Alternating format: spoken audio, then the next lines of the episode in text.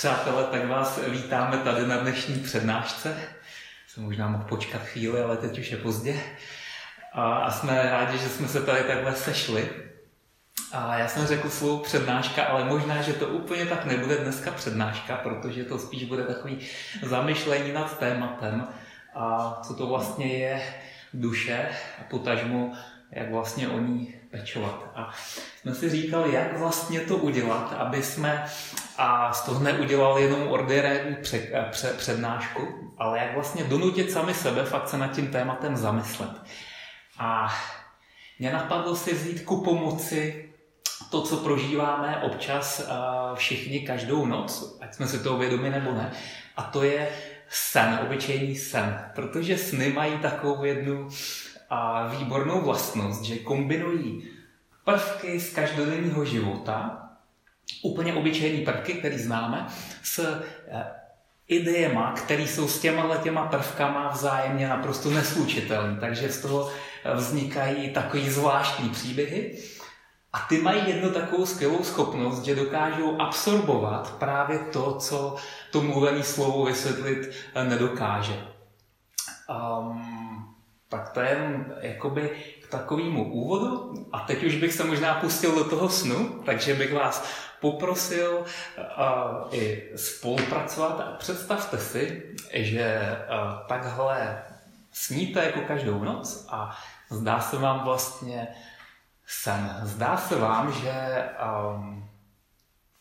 jste ve stádiu těsně před tím, než přicházíte sem na tuto zemi, těsně před novým vlastně vtělením do nového těla, který na vás čeká. To znamená, že jste vyprázdněný mikrokosmos se žhnoucím božským nukleem, který je ale stále latentní. A vy naprosto jasně vidíte, proč musíte sestoupit na tuto planetu a vidíte tu cestu úplně jasně před váma, co musíte udělat. Vidíte, že musíte přijít a oblíknout si to lidské tělo, jak Shankara někdy v 8. století říkal, vzácné lidské tělo, které jediné umožní vlastně lidské bytosti to, aby naplnila svůj úděl, aby za pomocí tohoto lidského těla jste v sobě probudili tenhle ten božský nukleus, a tím osvobodili celý ten mikrokosmos z toho věčního koloběhu života a smrti. No a vy tam teď vlastně stojíte nad tou modrou planetou, nebo se vznášíte, nebo cokoliv, a už cítíte ten tah nově vyvíjejícího se embrya, protože i když jste vyprázdněný mikrokosmos, podléháte vlastně pořád tomuto zákonu a jste přikovaní na ten koloběh samsáry. A jak procházíte těma jednotlivýma sférama, a protože jsme ve snu, tak se vám zdá, že procházíte takovýma různýma prostorama, třeba jak máte suterénní prostory v paneláku. Jsou tam všelijaký trubky a všelijaký dveře a vy vlastně postupujete těma prostorama dál a dál. A najednou jsou tam takový nějaký dveře, umakartový, trošičku otevřený a na nich je cedulka s nápisem údržba. A tam je nějaký pán, který se takhle sklání nad nějakým stolem v takovém tom klasickém údržbářském oblečku a vás to zaujme, takže ty dveře trošičku pootevřete a koukáte na to, co tam dělá vlastně. A on tam má takhle stůl, jak máme tady, a tam jsou rozložený všelijaký plány. Některý z nich vypadají možná trošku jak planeta Země a pak je tam spoustu jiných plánů, ale zaujme vás tam jedna jediná věc, která vypadá jako nějaká desková hra. Už je hodně ochmataná, vypadá to, že už byla používaná hrozně často a dlouho. To vás zaujme, tak se na ní skloníte a studujete, co to vlastně je, protože to vůbec nezapadá úplně stejně jako ve vašem lidském snu vlastně do toho děje, do toho konceptu, je to takový zvláštní prvek. A jak se na to sehnete, tak tam luštíte vlastně název té hry a na té deskové hře je napsáno hra o duši. A vy na to koukáte v tom snu, co to vlastně je. A protože ten pán, co stojí vedle vás, vidí, že vás to zajímá a vy se ho na to zeptáte, tak on vám to trpělivě začne vysvětlovat. Řekne, no hele, podívej se, ty seš teď mikrokosmos a víš naprosto přesně, proč sem přicházíš na tuhletu zemi. Víš, co musíš udělat a víš, proč sem přicházíš. Ale už zakrátko to tak nebude, protože jakmile se oblíkneš tím tělesným šatem, tak na to svoje poslání postupně zapomeneš. A toto je taková hra, kterou samo se sebou lidstvo pořád dokola hraje a tím se udržuje právě v tom zapomnění. Proto je tak ochmataná a kdyby nebyla, tak už možná tady vůbec ten svět není, protože by nebyl zapotřebí. No a máš to tak, ty vlastně, jakmile se zrodíš do toho těla, tak jak to všichni známe, už jsi to prodělal několikrát, tak se to tělo začne vyvíjet a zhruba někdy v 7 letech se v tobě začne probouzet další taková jeho schopnost, další taková vrstva toho těla, která není běžným očím viditelná. My tady dole nebo nahoře tomu říkáme éterické tělo a znamená to vlastně to, že začneš být energeticky nezávislý na svých rodičích. Což ti dá nějaký další možnosti jako malému dítěti. No a jak takhle roky půjdou dál, tak zhruba někdy ve 13-14 letech, na tom úplně nezáleží, a se v tobě začne probouzet další takováhle vrstva, my tady tomu říkáme astrální tělo. A tím, že se probudí, tak zažehne nebo aktivuje vlastně tvou karmu. Celou tu karmu, kterou si přinášíš na tenhleten svět. Takže tě to hodně změní a na úrovni tvýho těla to vyvolá různé hormonální reakce. A takže z tebe bude zase maličko někdo jiný. A tamhle na zemi tomu říkají puberta. No a pak zase se bude jít takovej trošičku další vývoj a za pár let bude dozrávat tvoje vlastně mentální schopnost. My tady tomu říkáme mentální tělo, který je u člověka zatím ještě v plenkách. A podle toho to tady tak na tom světě i trošku vypadá. No a teď celý ten systém ty dostaneš k dispozici a skrze něj se začne projevovat tvoje vlastní osobnost už velmi brzo, proto, abys mohl naplnit přesně tu vizi, kterou si viděl, když jsi sem sestupoval na ten svět.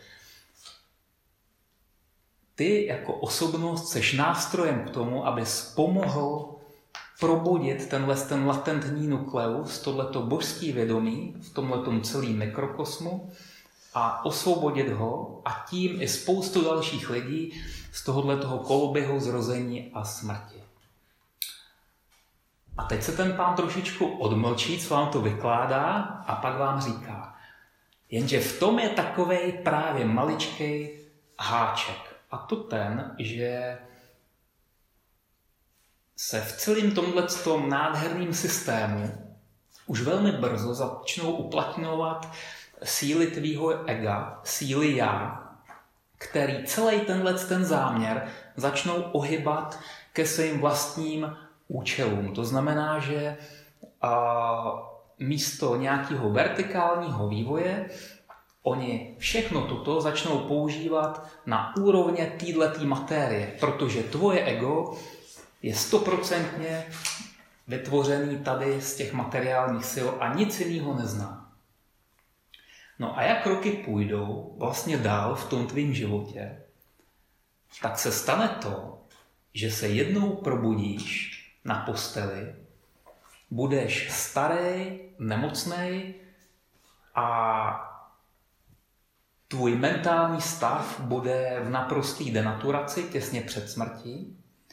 A to jenom proto, přesně tak jako drtivá většina lidstva, že tohleto všechno, tenhle ten šateček, který si zdědil, tenhle ten neuvěřitelný systém, jenom proto, že jsi ho používal celý život k něčemu, k čemu vůbec nebyl vymyšlený. A teď ten pán ještě něco vysvětluje, ještě něco říká, ale vy už začínáte cítit ten tah, který jste cítili zřejmě už mnohokrát. Ten tah toho nově rodícího se embrya a vy vidíte, že už za chviličku se vlastně sjednotíte s tím nově vyvíjejícím se tělem. A v tom momentě se stane ještě jedna taková velmi taková zvláštní věc v tom snu. Jenom na vlastně možná okamžik, kdy vy jste schopni vidět dvojím pohledem. Jedním, ten, který je neskreslený a jasný, ten, který jsme tady popsali už předtím, jakožto pohledem mikrokosmu. No a ten druhý, který už je pohled lidských očí plně zaujatý v té matérii, kdy máte tu maličkou možnost vidět se jako što dvojitá bytost. Ale to trvá jenom chviličku a potom už jenom marně se snažíte jakoby udržet tu vzpomínku, která vám tak nějak proklouzává mezi prsty, stejně jako sen, když se ráno probudíte a on vlastně zmizí. A přesně toto se i stane. My se probudíme z toho snu společně a ležíme ve své posteli, možná na ní sedíme a marně se snažíme jakoby definovat ten pocit, který v nás zůstal, který nepochází z úrovně naší astrální emoční sféry, ale právě jako vibrace z toho nuklea, který máme každý v srdci a který se nás snaží upamatovat na ten náš skutečný cíl toho lidství.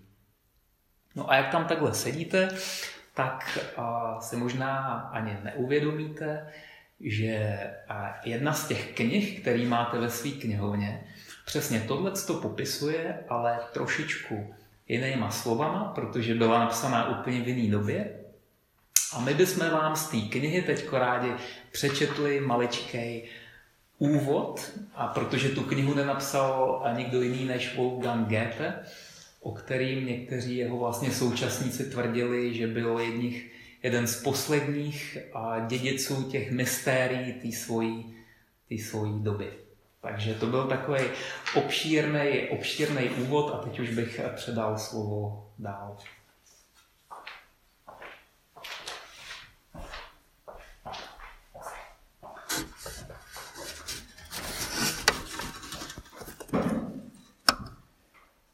Tvá hruď jen jeden z obou pudů zná.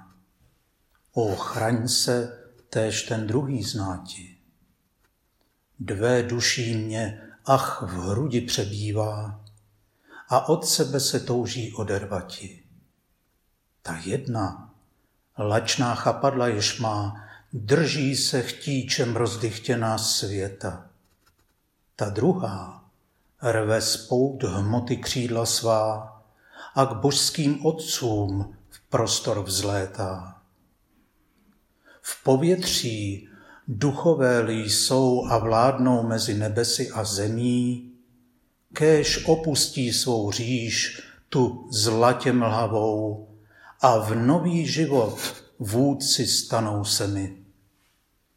Svým, kdybych čarodějů v plášť jen zval, jež by mne zanes v divokrásné kraje, já neprodám ho za žádný šat z báje, ba ani za plášť, jak nosí král.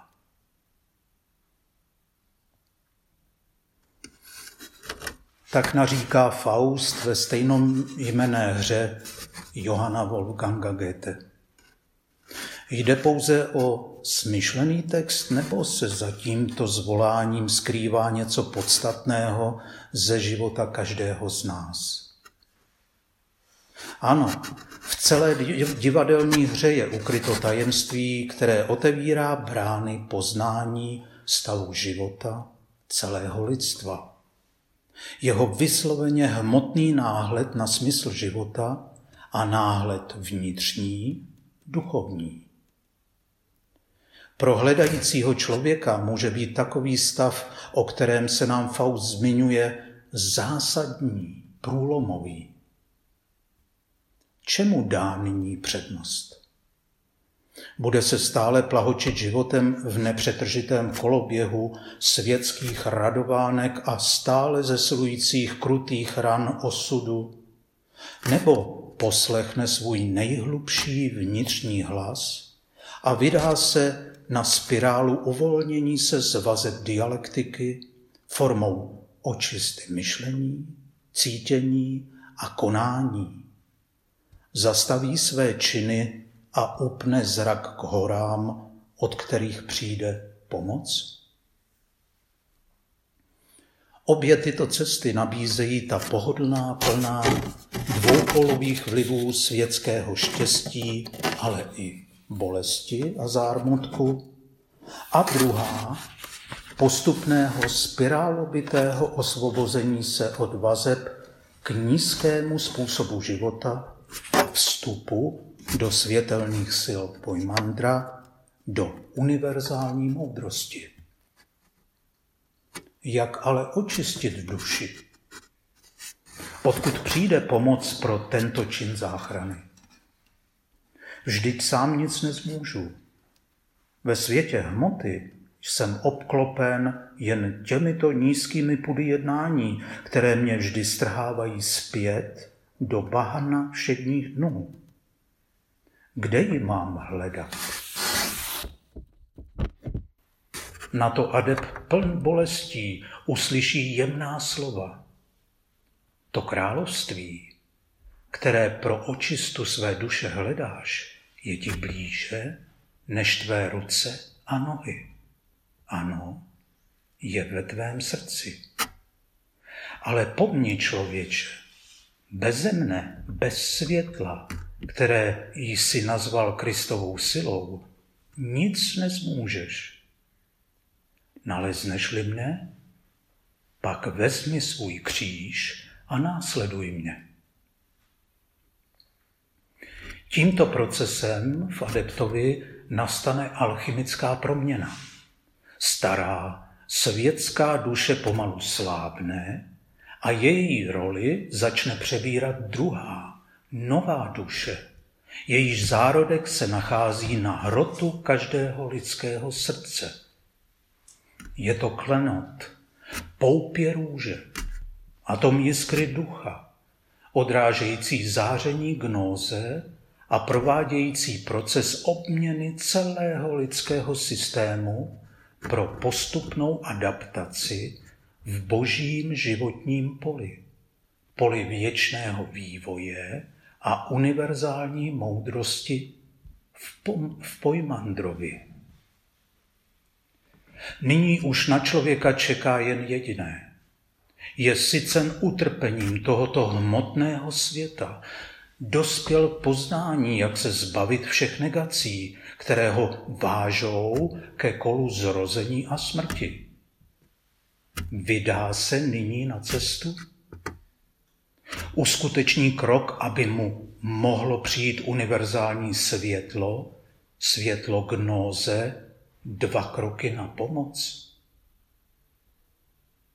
A jak bolestně touží Faust, aby nad ním rozprostřelo svůj ochranný čarodějův plášť, jež by ho zanes v divu krásné kraje, který neprodá za žádný šac báje, ba ani za plášť, král.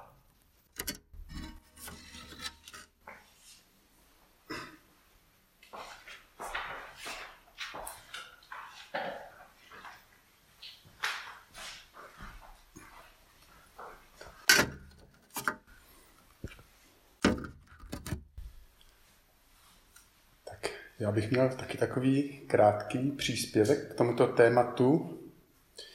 A na začátek tady mám takové otázky. Vlastně mluvíme-li o duši, tak si můžeme položit otázku, co vlastně ta duše je. Že máme vlastně tady tělo, který nějak se hýbe a nějak myslí, cítí. A to tělo vlastně teda něco oduševňuje, že jo? Něco ho s ním pohybuje. A kde vlastně ta duše v něm teda sídlí, nebo jestli vůbec to je duše, co ho oduševňuje, nebo co to je, že jo? A kdybychom se na tyto otázky zeptali lidí, třeba ze svého okolí, tak bychom možná obdrželi nějaké odpovědi, jako třeba někdo si myslí, že člověk žádnou duši nemá, nebo někoho to nezajímá moc. Někdo řekne, možná na tom něco bude, nevím. A někdo se o to třeba zajímá a třeba věří, že duši má a že když bude dodržovat určitá pravidla a přikázání, třeba například uvěří, že Ježíš Kristus sejmul hříchy světa a že když bude chodit do kostela a ke zpovědi, tak pak dojde jeho duše po smrti věčné spásy. Vlastně můžeme říct, že věří nějakým autoritám, které mu řeknou, to dělej a to nedělej a tvá duše bude spasena. A nebo když to vlastně nebude dodržovat, tak ta duše bude zatracena. A vlastně je to jako ten každý nastíněný tady stav je vlastně stavem vědomí člověka. A ten stav vědomí je stav života, vlastně stav uvědomění si vlastně sebe sama vůbec, jako nějak toho vnitřního stavu svého života. No a pak můžeme si vlastně vzít další příklad člověka s jiným stavem vědomí, který se rozhodne vlastně nějak přijít na to, jak to s tou duší vlastně vůbec je, jestli existuje, je ve mně, a co tedy ve mně ta duše je a co je pak vlastně úkolem té duše, když je tady, jestli je jejím úkolem jenom se tady vlastně na tom světě nějak pohybovat, že jo, a chodit do práce a radovat se nebo i se neradovat, že jo. Ale jako ten člověk se rozhodne, že vlastně chce poznat pravdu o tom, jak to teda doopravdy je. A pak vlastně začne třeba ten svůj pohled zaměřovat do svého nitra a možná začne zažívat určité rozdvojení nebo takové rozpolcení. A to je popsáno například v těch hermetických knihách. Tady je takový citát, že ze všech tvorů přírody je jedině člověk podvojný, totiž smrtelný podle těla a nesmrtelný jakožto skutečný člověk. A nebo v knize Mirdat je to popsáno takto. Člověk je Bůh v pověnu. Čas je pověn, prostor je pověn, tělo je pověn. A stejně tak všechny smysly a podněty, vnímané smysly. Matka ví velmi dobře, že pověn není dítě. Dítě to však neví. Člověk si však příliš silně uvědomuje, že je takto zavinut, že se jeho pověn mění každý den i podle jeho věku. Jeho vědomí je proto uvězněno v pověnu. Slovo, které jeho vědomí vyjadřuje, není čisté ani ucelené ve svém významu. Jeho porozumění je zamlžené a jeho život se nenachází v rovnováze. Je to trojnásobné pomatení.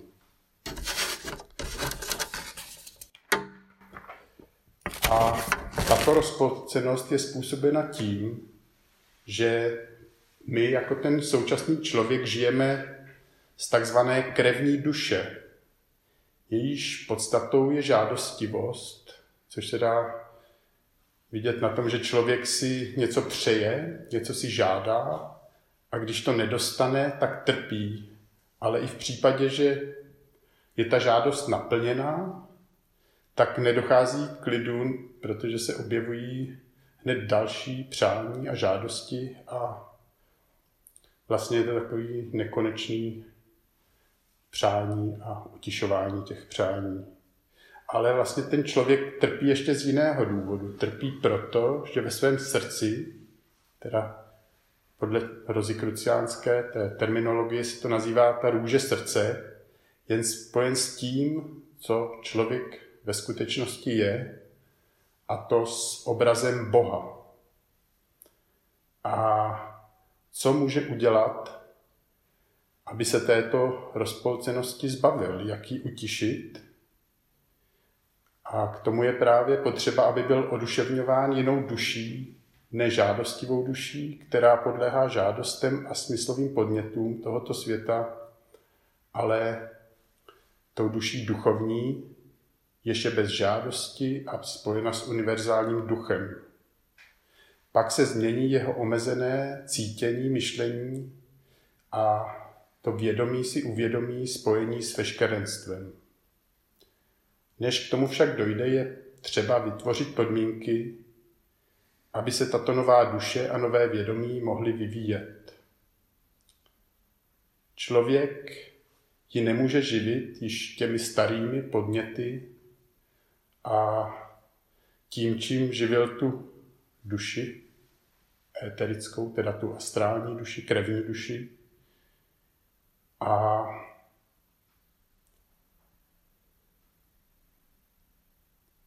tato duše potřebuje jinou stravu, a to stravu duchovní.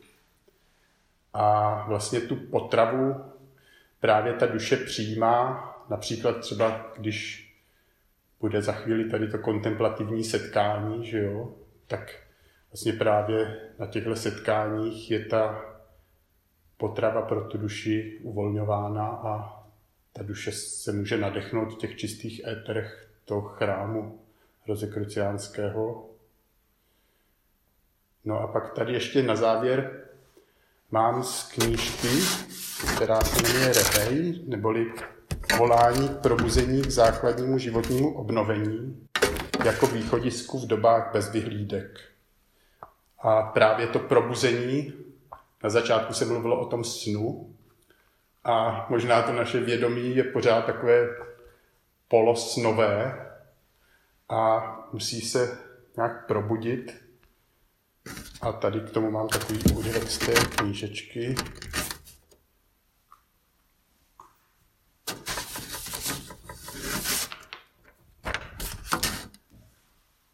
Co je vlastně duše? Co je to duševní tělo? Přemýšleli jste o tom již někdy? Duše má velmi jemnou éterickou strukturu. Avšak duše nám nespadne z nebe. Není to tak, že bychom se jednoho krásného rána probudili a vlastnili duševní stav. Duše se nevynoří ze vzduchu. Nýbrž musí být vybudována, uskutečněna. Tuto výstavbu musíme provést my sami. Aby mohlo být vystavěno duševní tělo, aby mohl být utkán duševní šat, duševní roucho, jak je duševní tělo také nazýváno, je nutný vhled, pochopení, tedy rozumová schopnost. To vysvětluje, proč v první polovině zemského věku byla veškerá pozornost při lidském vývoji zaměřena na rozvoj rozumových sil. Bez těchto schopností bychom neporozuměli ničemu z podstaty duše. Neporozuměli bychom nezbytnosti zbudovat duši. Kromě toho musí člověk porozumět procesu, který vede k uskutečnění duše. A dále o to musí mít člověk opravdu zájem. Teprve ze skutečného zájmu se může rozvinout skutečná ochota k práci na budování duše. Ke správnému pochopení poslouží vědět, že také osobnost vlastní něco jako éterickou bytost, éterické tělo. Osobnost totiž obsahuje, jak pravděpodobně víte, 3 těla, a sice látkové tělo, jeho éterického dvojníka a jako 3. to tělo, které bylo získáno jako poslední v předcházejících érách, astrální tělo. Je to tedy trojedinost, která je udržována pohromadě krevní duší. Tato trojnásobná osobnost je dále překryta tím, co nazýváme mikrokosmos. Je tedy překryta monádou. Osobnost je vystavena a udržována rozličnými vrstvami a silami naší země, kdežto mikrokosmos není ze země, nýbrž je vysvětlitelný z nadpřírody. Dnešní člověk je tedy fakticky zkonstruovaný. Projevuje se jako dvojnásobná bytost, sestávající z osobnosti, která je sestavena ze země a z mikrokosmu, který osobnost halí a pochází z nadpřírody. Obě tyto části, mikrokosmos a osobnost, se musí sjednotit. To je ten velký úkol.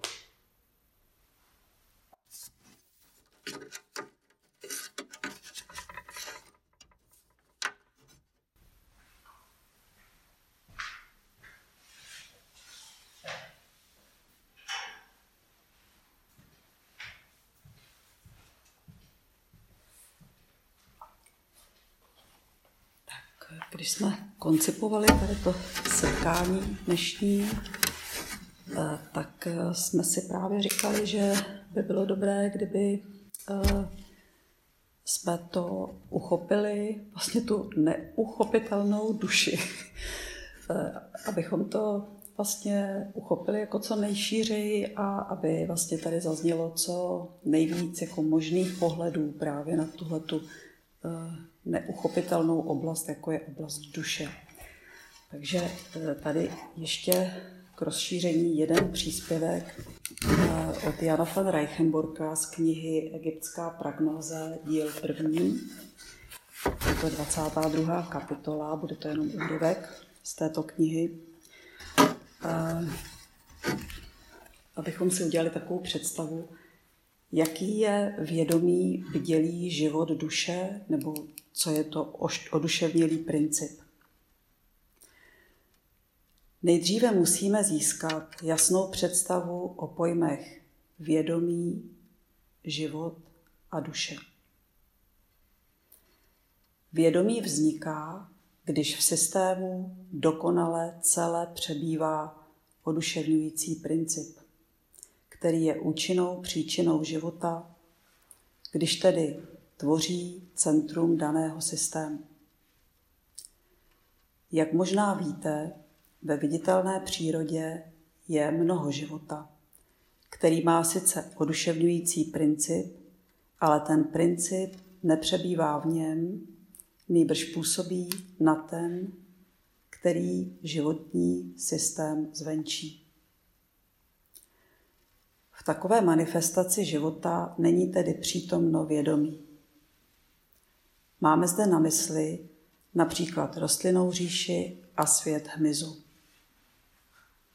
Velice mnoho, ba naprostá většina živočišných druhů v sobě vůbec nemá princip individuálního oduševnění. Většina živočišných druhů žije ze skupinové duše. My také často hovoříme o stádní duši.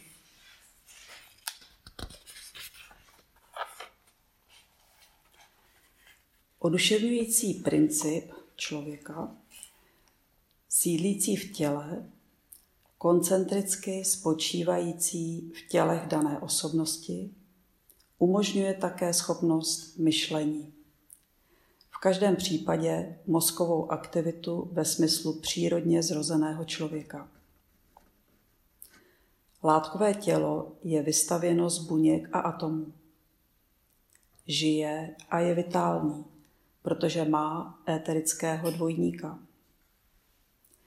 Ten éterický dvojník se trvale pumpuje do organismu 4násobnou životní sílu.